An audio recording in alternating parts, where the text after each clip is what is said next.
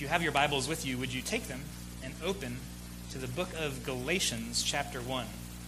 The book of Galatians, chapter 1.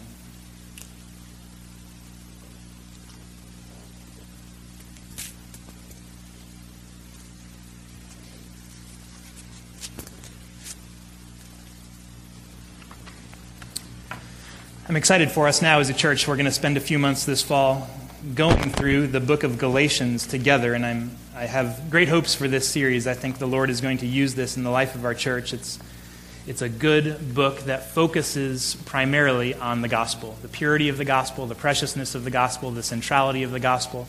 And as this was useful for the churches to which it was originally written, I am hopeful and trusting the Lord that this will be useful for us as a church as well. And so this morning we're going to look at the first five verses, do sort of a, a, big picture introduction to the book of Galatians, let us know what we ought to be expecting in the weeks and months to come. And it's not simply an introduction, as though there were not going to be any meat or any encouragement for us in this text, but I, there's actually, on the contrary, quite a bit here. So we're going to read this morning Galatians 1, verses 1 through 5. And as is our custom here, I'll ask if you're able, would you join me in standing for the reading of God's word?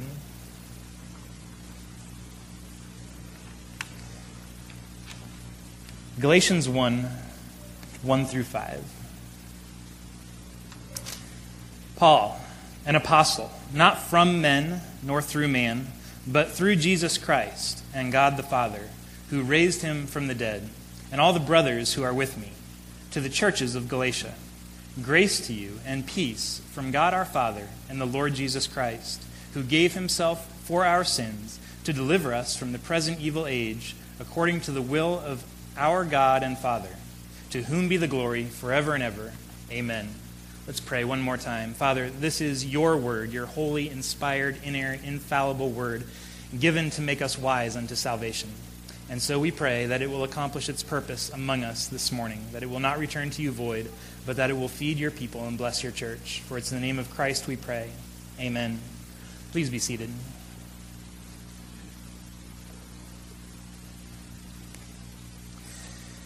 I want to remind you something about the Apostle Paul as we begin. And if you've got your Bibles open, you can turn over one, maybe two pages to the left to look at 2 Corinthians 11, starting in verse 24. Here, Paul, in writing to another church in Corinth, is describing something of his apostolic ministry to them and giving them a, a brief picture of what ministry has been like for him. And this, listen to what he says in 2 Corinthians 11, verse 24 he says, Five times I received at the hands of the Jews the forty lashes less one. Three times I was beaten with rods. Once I was stoned. Three times I was shipwrecked. A night and a day I was adrift at sea, on frequent journeys, in danger from rivers, danger from robbers, danger from my own people, danger from Gentiles, danger in the city, danger in the wilderness, danger at sea, danger from false brothers in toil and hardship, through many a sleepless night, in hunger and thirst, often without food, in cold and exposure. And, apart from the other things, there is the daily pressure on me of my anxiety for all the churches. I want to stop there and listen to what he says as he lists this impressive list of sufferings that he has endured in his ministry as an apostle. I believe as he gets to verse 28, it's the capstone of them all when he says, And on top of all of those things, there is this the daily pressure on me of my anxiety for all of the churches. It's a very pastoral remark that Paul makes, although he was not a pastor in, in, a traditional sense that we might think of. He was an apostle, he was a church planter.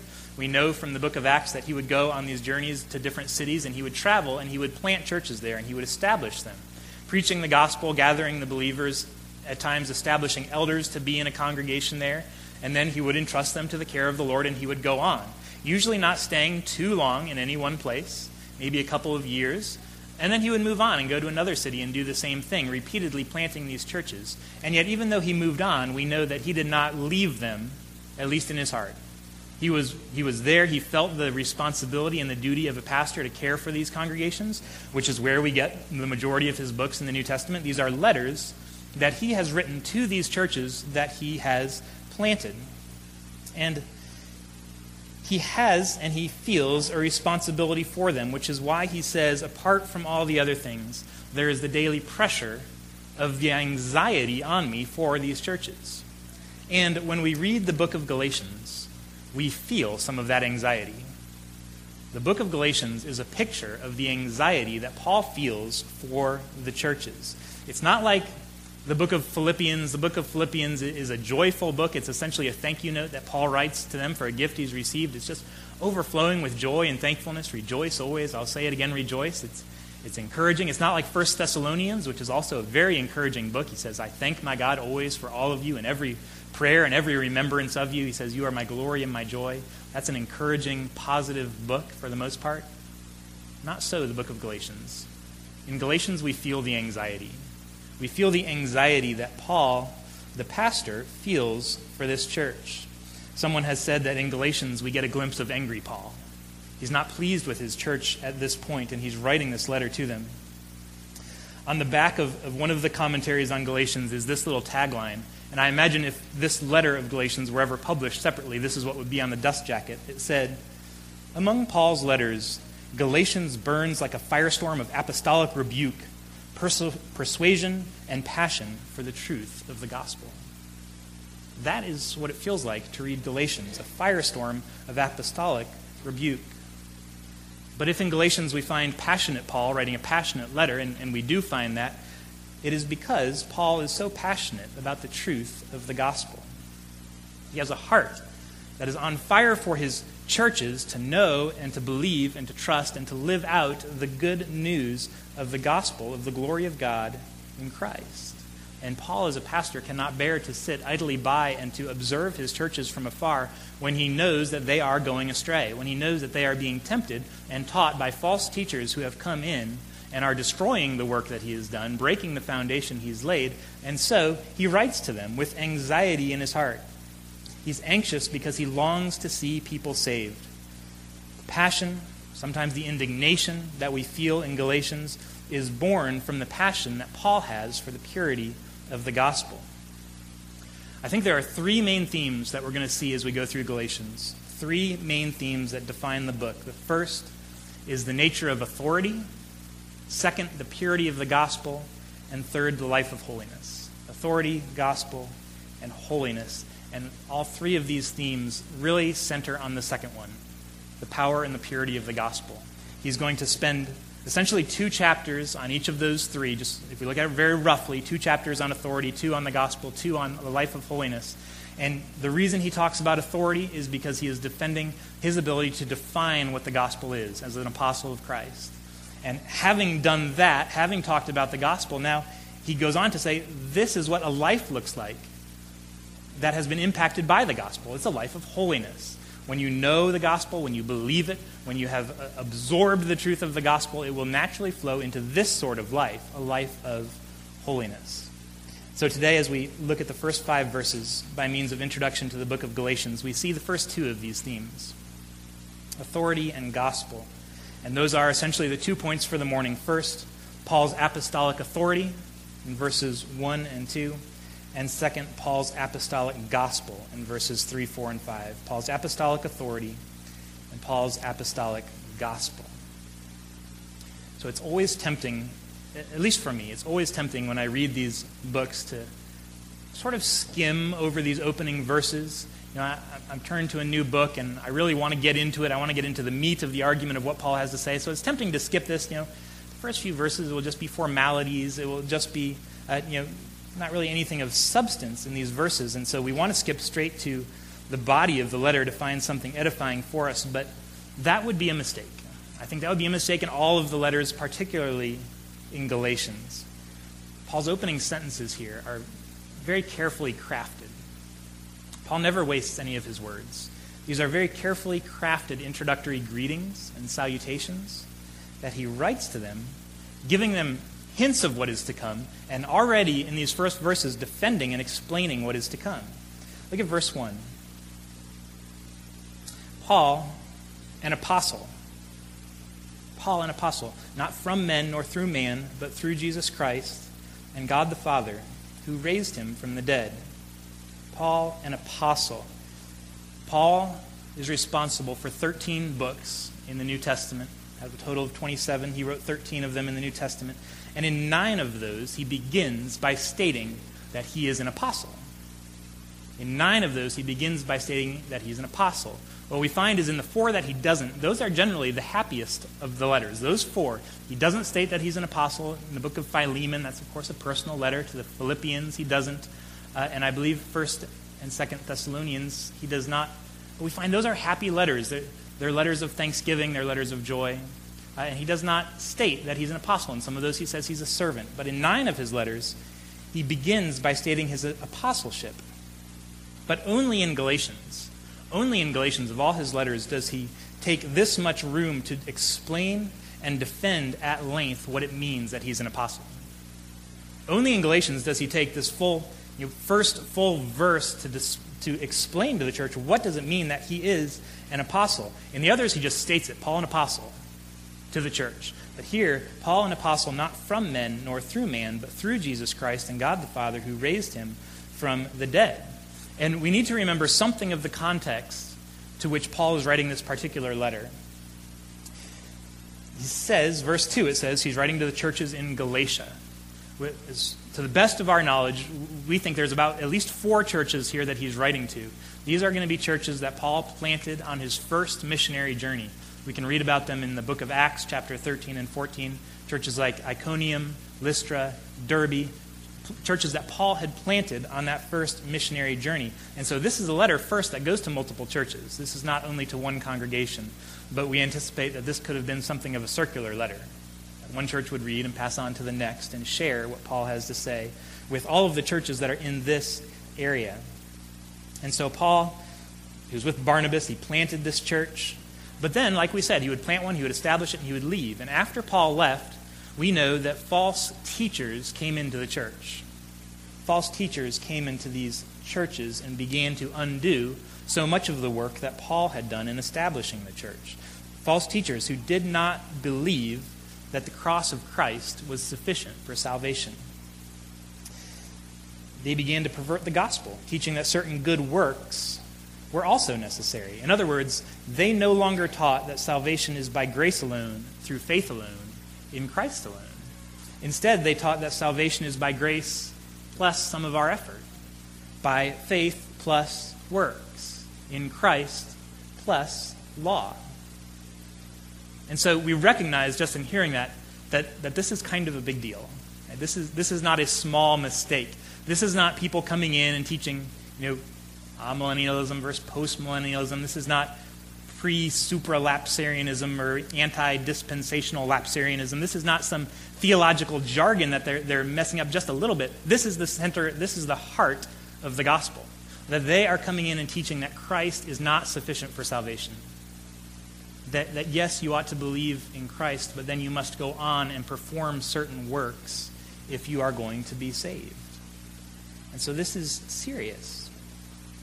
And what happened was some of the believers then who were there in that church would object and and, and they were you know they were no dummies they would stand up and say listen this is not what the apostle paul was teaching when he was here this is not the doctrine on which he founded this church and so then the false teachers would simply poison the well they, they would discredit paul they would question his authority to teach the doctrine that he had taught in the churches. Say, who's Paul? Who's Paul? Paul wasn't even one of the 12 disciples that Jesus called. Paul didn't even know Jesus during Jesus' lifetime. He wasn't around. In fact, do you know who Paul was? Paul was murdering Christians trying to destroy churches. And he's the one who now you're going to let define the doctrine for a Christian church. And so you know, it wouldn't be all that hard. They just look at Paul's past life, his former life in Judaism, and, and poison the well and say that's not up to Paul. Paul does not have the authority of an apostle sent from Christ to define doctrine for the church. And so they were discrediting Paul's credentials in order to discredit Paul's doctrine. And so Paul starts his letter here by defending his credentials as an apostle. He has to begin by defending the fact that, yes, he actually does have authority to preach the gospel and to define the gospel and to say what the gospel is because he is an apostle of Christ Jesus. So he does this when he starts to define and to defend his calling as an apostle. He's doing this for the sake of the message. And, and he does this quite a bit in his letters. He will de- defend the fact that he is an apostle of Jesus Christ. D- despite what they might have heard about his former life, he will own up to that and say, yes, but that's not me anymore. And he does have apostolic authority. It's not because his feelings are hurt or he, you know, he's feeling personally slighted that they no longer trust him or no longer believe him. He is doing it for the sake of the message of the, of the cross.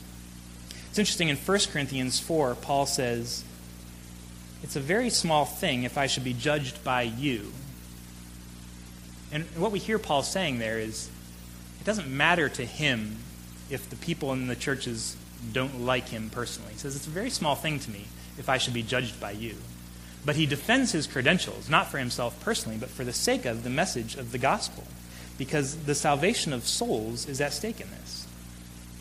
Imagine, if you will, what would happen if uh, perhaps the United States and Canada were at war. Now, I know about a month ago or so, Canada sacked, I think, Porter Ranch in one of my illustrations, and so this might become a theme. But imagine if the United States and Canada are at war, and things are escalating, and it's getting worse, and, and it's about to get to that point where, where missiles are being fired back and forth, and lives are going to be lost. And now imagine an ambassador from Canada comes to the White House, and he comes bringing terms of peace. And, and he, he comes to offer what, what Canada can do to, to put this war to an end. But now imagine that the, the White House does not believe that he truly has the right to be an ambassador from Canada. They do not accept his credentials as an ambassador. And so what do they do? They reach over with their finger and they're about to push the button to launch all of the nuclear warheads at Canada. What does the ambassador say at that time? I imagine he's going to argue quite passionately for his credentials as a true, legitimate ambassador of Canada, that he does, in fact, come with the authority to offer the terms of peace, that he does, in fact, have legitimate authority to, to speak on behalf of the Canadian government. And, and why would he argue so passionately for that? Because he feels personally slighted that the White House doesn't believe what he says? Because he, he feels that his career is not now being legitimated by, by this other nation? No because there are millions of lives that would be at stake in this. Because he knows that people are going to die if they don't accept his authority to define what the terms of peace are from Canada. That's what it is with Paul.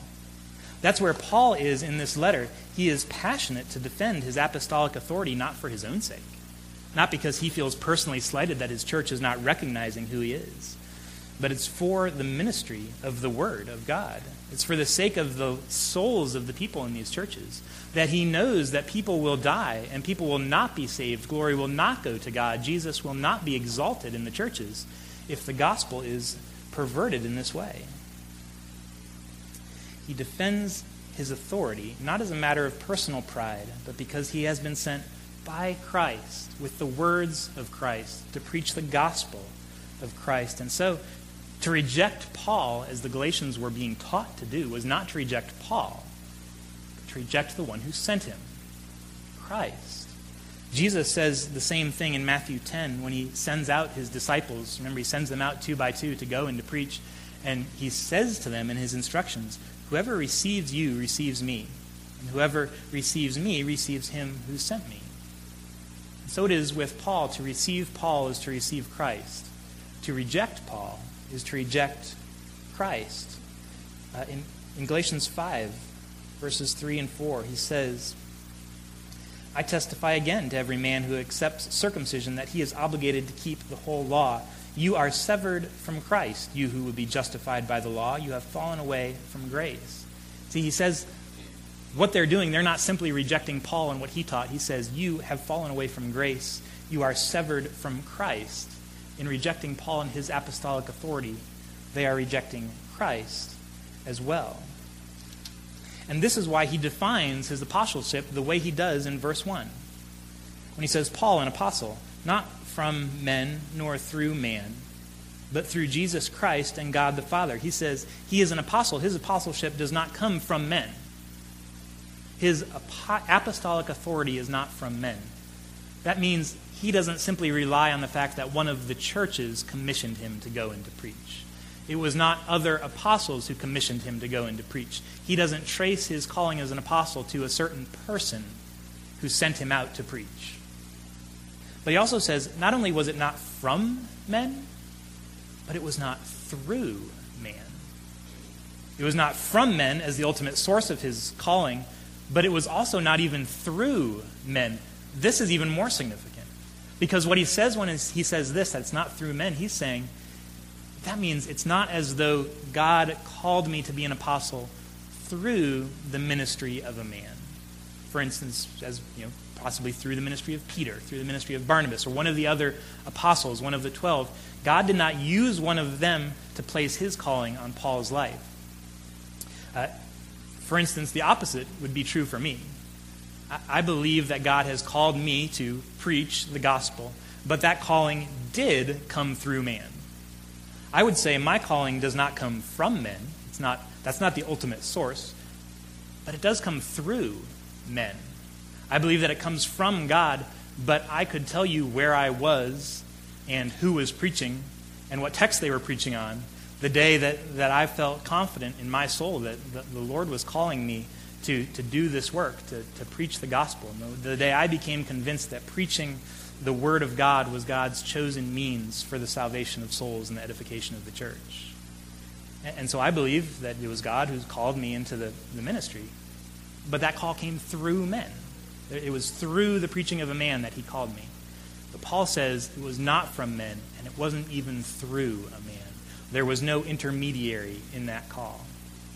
We can read about his call in Acts 9. We know the story on the Damascus Road when he was blinded by the light, knocked off his horse, and Christ himself said, Paul, Paul, why are you persecuting me? That was the call. It did not come through any man, it was Christ himself immediately there with his presence to call Paul into the ministry. And when he says, not from men nor through man, but through Jesus Christ and God the Father who raised him from the dead, it was in fact the risen Christ who came to Paul on the Damascus Road. The risen Christ, raised from the dead by God the Father, who showed up to call Paul to the ministry and give him apostolic authority. And so he defends with passion and with vigor his authority as an apostle because it was Jesus Christ himself who came to Paul to give him this message, to give him this mantle of authority to preach the gospel. Martin Luther has written a, a, great commentary on the book of Galatians. And if you're interested in, in digging in in a little more depth as we go through Galatians over the next few months, it would be a great book to pick up Martin Luther on Galatians. And listen to what he says. He has a very uh, candid remark here on Paul's calling. Luther, Luther said, In the past, when I was only a young theologian, I thought Paul was unwise to glory so often in his calling in his letters but I did not understand his purpose, for I did not know that the ministry of God's word was so important. I love to hear this from Luther that when I was but a young theologian, I did not think Paul was wise to glory so often in his calling in his letters. And we can see why he might think that, because we see this in a lot of his letters that he does glory in the fact that he has been called by God and given this ministry that, that he has this ministry to preach the gospel of grace. And, and Luther says, that didn't seem like a good idea to me. Perhaps it, seemed proud. Perhaps he thought Luther was focused, or Paul rather, was focused too much on, on his own position in his own life, his own uh, attempts to legitimize his standing in the eyes of others. But then Luther says, I thought that because I did not understand his purpose. I did not know that the ministry of God's word was so important. Luther would go on to list four purposes for Paul boasting in his calling. Four purposes. He says, first, when he does that, it is to assure the church that he ministers the Word of God. Second, it's to ascribe all the glory of his ministry to God. Third, it is to secure the salvation of his people and himself.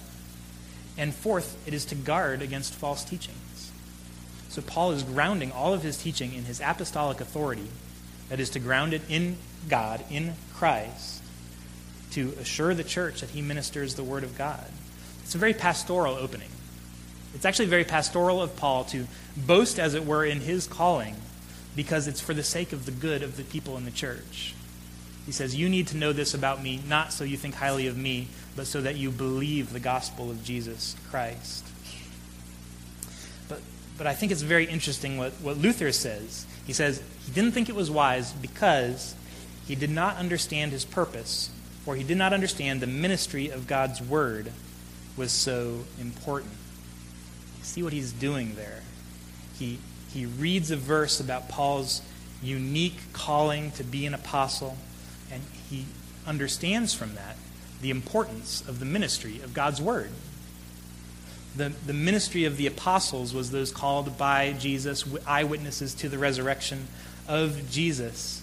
And, and their ministry as apostles was unique to the first century. We have no apostles today. We have no one who could start a letter like this, like Paul does, saying they are an apostle, not from men nor through man. Nobody could write that today. We have no apostles today. But this is what we do have we have the Word of God, which is the testimony of the apostolic doctrine. It is the testimony of the apostolic teaching, of what the apostles sent by Jesus taught. It has been recorded for us, uh, inscripturated in the New Testament, so that we have their doctrine and we have their teaching. You see, for if any of you grew up in the Roman Catholic Church or some different Orthodox churches, you hear, how do we have authority in the church today? They talk about apostolic succession. That the first century had the authority of the apostles, and they then laid their hands on other people who became apostles, who laid their hands on other people. And they trace it all the way down to the current day to, to where we do still have apostles who could write this and teach with authority. But that is not biblical teaching. The Bible does not teach that, that we have apostles, it teaches we have the Word of God. That, that we have everything necessary for life and godliness given, uh, given to us here that, that the Word of God is, is sufficient for everything that we need, that the man of God may be fully equipped. And this is why we're so diligent to defend the authority of the Scriptures. This is why we are so diligent, just as Paul would defend his apostolic calling. We defend the authority of the Scriptures because it is not man's word, but God's word. It's inerrant, infallible, inspired, the Scripture is, is God's appointed agent now to teach the revealed will of God for our salvation, to guard against false teachings. All four of those things that, that Luther said, this is what happens when Paul boasts in his calling, we would say, those now happen when we defend the authority of God's word. It builds up the church, it encourages the saints, it saves the lost, it gives glory to God, it makes much of the death of Jesus. And so, this is why all of us ought to be like the Bereans. Acts 17. The Bereans, even when Paul taught them, he says they went to the Scriptures, daily searching the Scriptures to see if these things were true. Is what all of us ought to do when we hear teaching. We search the Scriptures, see if these things are so, because it is the Scriptures now that have the authority as God's Word. They are the final court of appeals for us.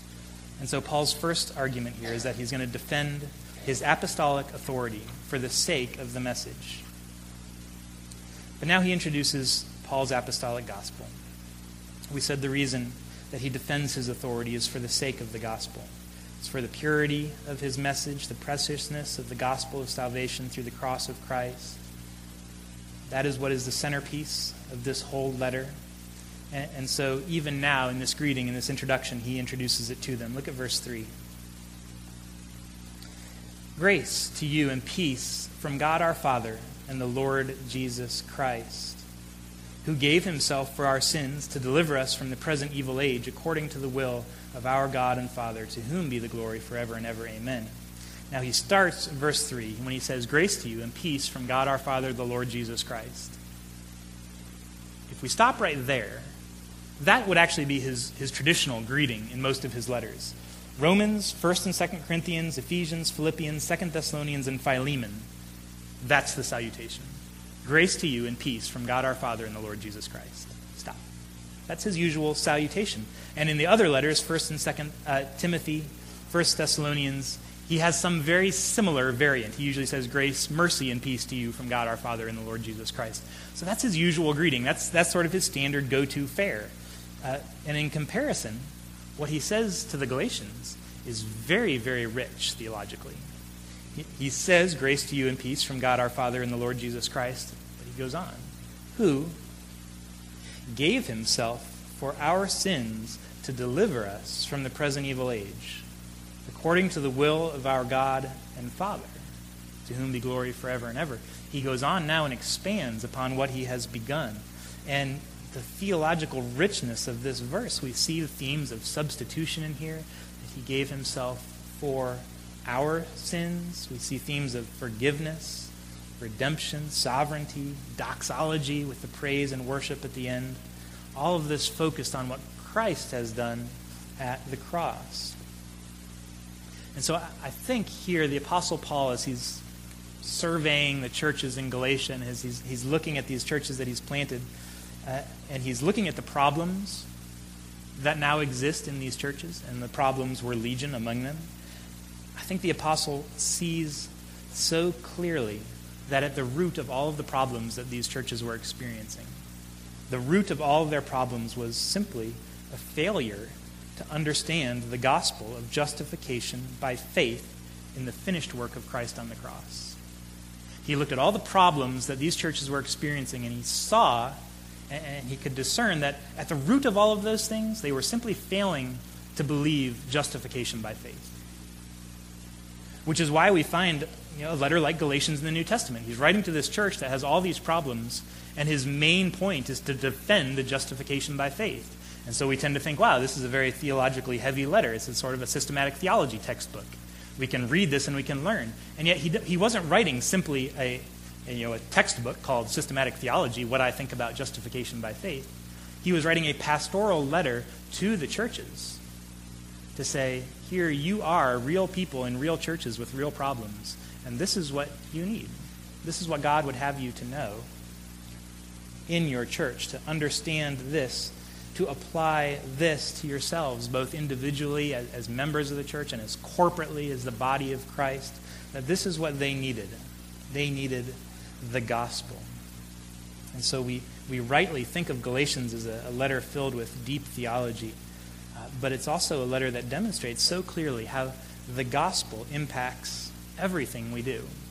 How the gospel impacts everything in our lives. We're going to see when we get to chapter 2 that, that Paul gets all up in Peter's face in chapter 2. And he does it because Peter is refusing to sit at the same dinner table with certain people. Peter is refusing to eat dinner with certain people. And so Paul gets in his face and rebukes him and says, Listen, Peter, if you don't eat dinner with certain people, then you do not understand justification by faith at all. We'll get into that much later in chapter 2. But this is why the book of Galatians is so profound that that it teaches that our understanding of the gospel, if all that is is head knowledge of, of doctrine in our head and does not live itself out in the way that we live, in the way that we eat dinner around the table with certain people, he says we don't understand it at all. It won't do you any good at all if you think you have a deep grasp of the gospel, but you're not growing in the fruit of the Spirit of love and joy and peace and patience and kindness and goodness and gentleness and faithfulness and self control if those things are not in ever increasing measure in your lives, and you don't have that great grasp of the gospel that perhaps you thought you had. Says there must be a disconnect. So look at verse 4. Verse 4, this is how he would expand on what he has said. Jesus Christ gave himself for our sins to deliver us from the present evil age what he says here is simply the gospel in all of its simplicity. Jesus Christ gave himself for our sins to deliver us from the present evil age. And this is what we need to know. I think this is what Paul thought his churches needed to know. When writing a letter to a troubled church, he said they need to know that Jesus Christ gave himself for our sins to deliver us from the present evil age. First, we need to know that we are sinners. You need to know you are a sinner. I need to know I am a sinner. It says Jesus died for sins. Until we're well acquainted with the reality of our sin in our own lives, I think the truth is that we'll make little progress in our growth in holiness and Christ likeness. I appreciated when I was uh, coming up through the ministry, I, I, had many opportunities to share my testimony with people. Uh, to, I shared it with a number of different church sessions, with presbytery committees. Over and over, I was sharing my testimony to different groups of people as I was being approved for ministry. And I did it a lot, and I remember one particular piece of advice I got towards the beginning that was very helpful. They said, when you share your testimony, It doesn't have to be lengthy, it doesn't have to be eloquent, it doesn't have to be dramatic. Just focus on the central issues that you came to know that you yourself are a sinner, and you came to believe that Jesus Christ saves sinners. Focus on the fact that you know that you are a sinner, and you believe that Jesus is a Savior for sinners. In other words, they said to me, your testimony, it's not how God has worked in your life in different ways. It's not different things He's taught you. It's not how you used to be a bad person and now you're pretty decent. Your testimony is simply this that you understand yourself to be a sinner in need of the grace of God. And you believe in Jesus Christ that He gave Himself for our sins to deliver us from the present evil age. And that was so helpful for me. I, if your testimony doesn't include those things, it's really not a testimony. But I'd encourage you, follow this example. Follow this example if you have an opportunity to share your testimony or if you want to talk to somebody about what the grace of God has done in your life. It doesn't have to be lengthy, it doesn't have to be eloquent. Just focus on the basics. That you understand that you are a sinner and Jesus is a Savior for sinners. We have no gospel unless we know our sin. Many of the Puritan pastors used to say that a ship cannot have a mast that goes very high unless the ballast in the bottom of the ship also goes very deep. You cannot build a very tall mast unless the ballast goes deep underwater. And they said, so it is in our lives that we cannot go very high in our enjoyment of Christ and our worship of his attributes unless we go very deep in humility, unless we know honestly and thoroughly our sinfulness. And yet, the more we know our sin, they say the irony is that doesn't lead us to discouragement and despair, but rather to greater heights of joy in the knowledge of Christ. Because we have that much more appreciation now for what Christ has done for us on the cross. They say we will not make much of Jesus, the one who was sent to rescue us, if we don't know how badly we needed to be rescued. We must know our sin but second, we must know that Jesus gave himself for our sins to deliver us. We must know our sin. We must know Jesus Christ, who gave himself for our sins to deliver us from the present evil age. As we get into Galatians, one of the things we'll see is that we, we need to know this, not only to be saved, that's true, but also to prog- pro- make progress in sanctification, to make progress in our growth in grace, to to grow into the maturity of Christ, we must know our sin and our Savior, Jesus Christ. We must know that there is one way and only one way to be delivered from our sin because Jesus gave himself up for us. We, we see that substitution in there. He gave himself up for us. In our place, condemned, he stood. He took the punishment that our sins deserved so that we might be delivered from the present evil age and get the rewards that Christ has earned. He took our punishment. It's through Christ and Christ alone that we are delivered. Period. Full stop. Don't add anything to it. It is through Christ and Christ alone that we are delivered from our sins. And we can rejoice. Rejoice that Christ is all we need. At the end of Galatians, Paul comes back to his theme. Galatians 6:14 Far be it from me to boast except in the cross of our Lord Jesus Christ, by which the world has been crucified to me and I to the world. Far be it from me to boast in anything except the cross of our Lord Jesus Christ. Paul will make much of the cross. Paul will glory in what has been accomplished for us at the cross. He will boast in this. You see, the Galatians are going to try to add to it. They're going to try to say that, that we are delivered from our sins by the cross of Christ and the effort that we put into obeying the law, that our good deeds in fulfillment of God's law. And Paul's going to drop the hammer on them for that. He is, he's going to absolutely come down hard on them and say, if, if you add anything to Christ, you are left with no gospel at all. It's not a, a, tiny little revision of the gospel. It is no gospel at all. It will have no power to save. It will have no power to build up the church or to give glory to God or to magnify the work of Christ.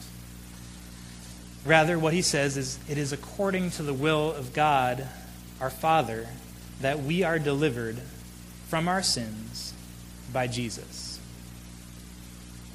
I think it's true that sometimes the simplest things are the hardest for us to get right. the simplest things that Jesus Christ gave himself for our sins to deliver us from the present evil age. Nothing more is required. His sacrifice was perfect. Nothing more is needed. His sacrifice is sufficient. And the message of Galatians is this to call us to look on the work of Christ on the cross and do not doubt that that is sufficient for you to be rescued. Do not doubt that the work of Christ has paid it all, is fully sufficient, has fully paid all of your sin debt, every sin you will ever commit, and then simply to turn to Jesus. To turn to Jesus, to trust in the Lord with all your heart. Lean not on your own understanding. This is faith. This is true, justifying, saving faith, a renouncing of everything that we have that we could count as ours, that we would be tempted to label as our own righteousness, and to look only to Christ, to lean on the righteousness of Christ as our only hope. John Newton said it very well at the end of his life as he was advancing in age. He said, Although my memory is failing, I remember two things very clearly that I am a great sinner, and that Jesus Christ is a great Savior for sinners. Church, if we remember those two things very clearly, that's all we need. We are great sinners. Jesus Christ is a great Savior for sinners. Let's pray together.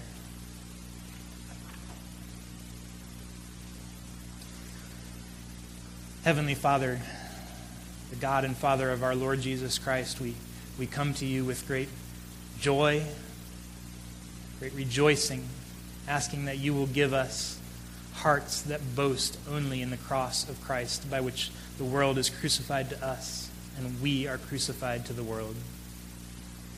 Father, that we might give up on everything that we have that might be labeled our own righteousness. Father, let us rest in Christ's righteousness alone, finding full, full, the full payment for all of our sins, the full remission all of our sin. Lord, that we might be brought before you in, in holiness and perfect comfort.